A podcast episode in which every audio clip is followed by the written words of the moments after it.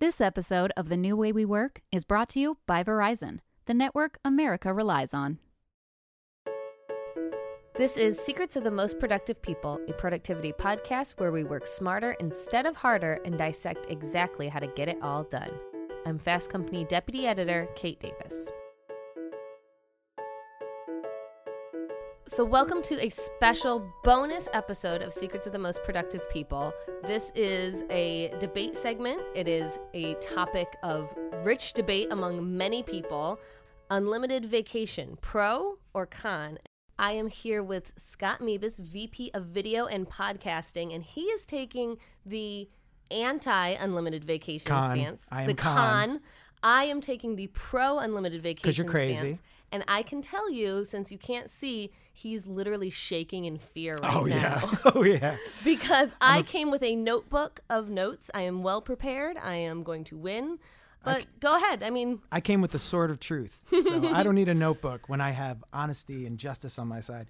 Wait, so, I'm starting? Well, I'll set up the topic. So unlimited vacation is kind of a trendy-ish perk, the idea of which is you kind of trust your employees to take whatever they feel is necessary. It's one of those perks that I think started in like the startup world, along with like ping pong tables and catered lunches, is like, oh, look, you can take as much vacation as you want.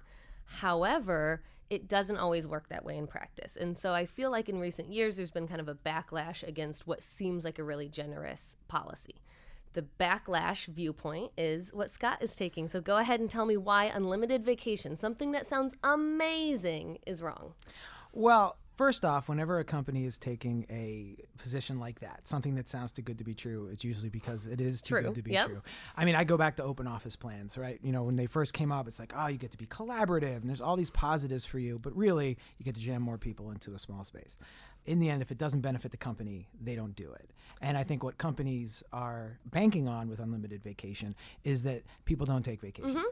And honestly, people take vacation when they're forced to take vacation. They know they've got their 2 weeks or their 3 weeks, and so they plan their year out around those times, and they feel everybody's agreed. Because I think the other thing with unlimited vacation is because there's no sense of how much is too much and how much is too little, everyone errs on the side of conservative, and they end up taking not just 2 weeks. People often take less than 2 weeks when they have unlimited vacation because they're afraid that there's a line out there. They don't know where it is, and they're going to step over that line with their 3 weeks of vacation because they think they're owed it, and it's going to end up, everything's going to come tumbling down on top of them. So I think the unwritten rule of unlimited vacation is what makes it so problematic.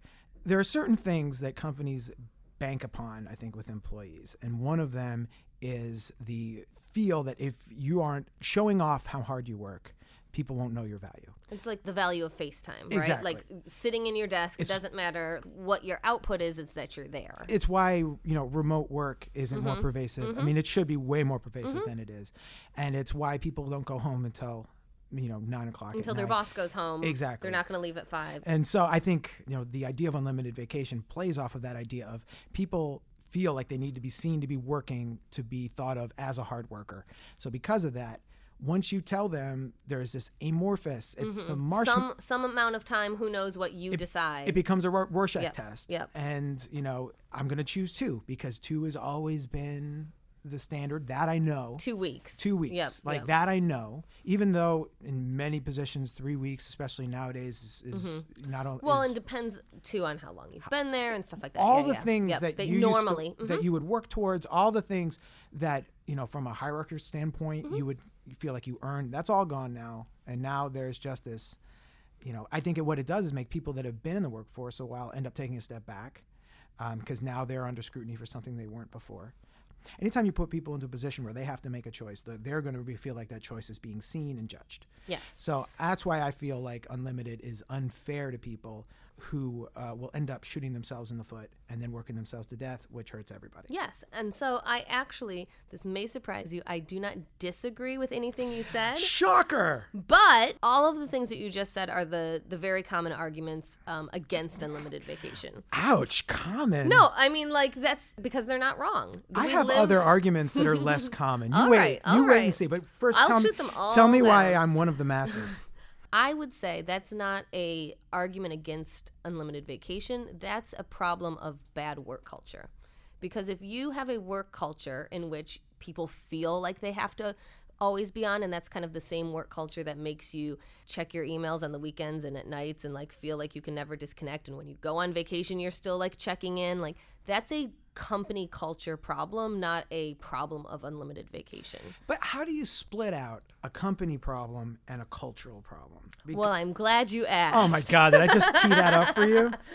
Okay, so let's back up a little bit in that last year, 768 million vacation days went unused. That is crazy. So that's for people that had set vacation time. That is crazy. 768 million days of vacation. That's abuse. That equals out to be about 55% of people don't use all their vacation time. Again, people with set vacation time. So that feeling of I have to show up and I have to like look really dedicated and I have to be a work martyr, like that is a American problem. It's a company culture problem.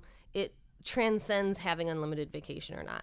But you're right in that when it's amorphous and you don't know and nobody says, everybody here kind of takes 3 weeks. Yeah. And the other important thing is seeing people take 3 weeks. Yes. Well, so here's the thing that would solve this, like, I don't know how much I'm supposed to take and like, is it okay if I take it sort of feeling that happens in both unlimited and non-unlimited vacations. There's a company called Buffer that's a social media management company, and they have been kind of pioneers in things like salary transparency and like things like that. And they used to have unlimited vacation, and they found that exactly that people were not taking the vacation. Yeah. Even though they thought they had like a great culture, they weren't like pressuring people to work all the time. So they instituted a minimum vacation policy. Really? So they say that everybody has to take 3 weeks. If you want to take more, talk to your manager, it's fine, but you have to take 3 weeks. So they keep track of it.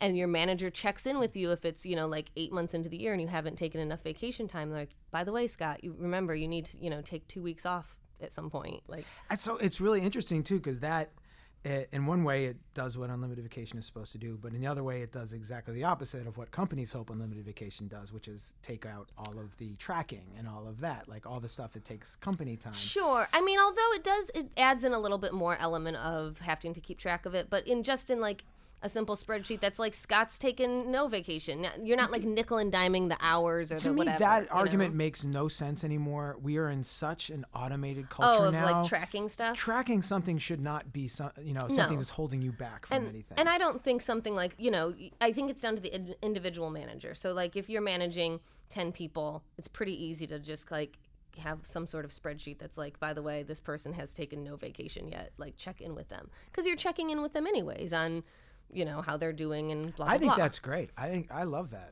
I think it's a good kind of middle of the road solution to the problems on both sides. This episode of The New Way We Work is brought to you by Verizon, the network you can rely on for your phone and for your home internet. Find the plan that's right for you at Verizon.com.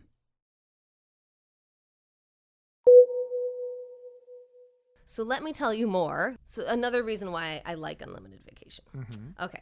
It comes down to the kind of that like tracking thing you just mentioned. And I feel like with a set amount of vacation time, you end up treating your employees like children and you nickel and dime them, because think about like usually in companies where you have a certain amount of vacation time, you earn it, right? Like you don't start January with 3 weeks. You earn 2 days for every 2 weeks or whatever. So that means when you start January, unless you did not take all of your vacation the year before and roll over some days, you have no vacation time until you can like earn it. Well, if you just started a job, you probably shouldn't be taking it. Sure, when you just take it. But like, say I'm working here for multiple years. I take my 2 weeks vacation every year. I use it up at the end of December. I don't leave it on the table like 55% of Americans because I take the vacation time I'm supposed to take. Then I start January and I have to earn the time to like be able to take a vacation in February. Yeah, I mean, I don't fully understand how that works, so I can't really speak to it. But I do understand the idea of, trying to incentivize people. The incentive of earning your vacation time or like, I think, that's where the problem comes in, is that if it's a set amount of time that you have to like, you accrue the hours for, however many hours you work, then you have to think about it. And I will say that I am married to somebody who has a certain amount of vacation time that he has to earn each month. And every year when we're planning our vacation, he's like, oh, I don't have enough days, so we can't take it. So you're saying they earn it every year? Mm-hmm. Oh, I didn't realize that. Yeah, so unless you save it and roll it over, then it's like, oh, I don't have enough days to take a whole week off until later. Every year he has to start over? Unless, I mean, this is other places I've worked have been like this. This is common at a lot of companies. The other kind of like why I say it's treating your employees like children and kind of nickel and diming them is like, you know, think about a lot of times like, oh, I'm going on vacation and my flight leaves at 2, so I'm going to take a half day. Well, if you have a set amount of vacation time, do you have to like take half a vacation day if you're leaving early? Are you cashing like part of a vacation day in? Like some companies, the culture when it's like a certain set amount is that you have to cash a certain amount in or use a certain amount rather than just be like, look, I'm an adult. I'm going to get my work done. I'm going to tell my boss that I'm leaving. You know. So I mean, it feels like we're talking about two things really, because there's unlimited vacation, which I think is very specific, and then there's the how should we approach vacation? Like how strict should it be? Should it feel like this kind of currency that you have? Mm-hmm. The question would be, when did vacation become currency? Like it shouldn't be currency, it's a right. Yeah, and when did it get viewed as something like you're letting people do? Yeah. Like it's generous. That's one of my biggest pet peeves. And again, think about like being nickeled and dimed about like, oh, do I have enough vacation time to take one day off? Like, I know how to get my work done. I got it done, you know? Yeah, I mean, I think my issues with unlimited vacation tie into just more the way people are and how they treat it and less about systematically how things should be. I mean, and that's just like people. Like some people need more vacation time and want to use their time away from work for going on trips, and some people need it for things around the home or for childcare or for whatever. I think what it comes down to is, and we're kind of agreeing. I don't think there's a lot of disagreement going on here. Yeah, is that you just, employees should be treated like fully responsible adults and not tracked for how many hours and minutes and days they've earned or not earned. And hire people that you trust, that you believe are going to get their work done regardless of if they're in the office or not. And set up a company culture in which you like practice what you preach. Well, I would love to live on that castle in the cloud. In Kate's utopia. Kate's utopia. But I don't think it really is like a far-fetched utopia. I don't think it's far-fetched. I just think when you live in a capitalist society like we do, and we do, then the value of working harder is always going to be, we're just not going to be able to sweep that under the rug. And the idea of if I work a little bit harder, my company will do a little bit better and I'll make a little bit more money, that margin, I just don't think that's going away.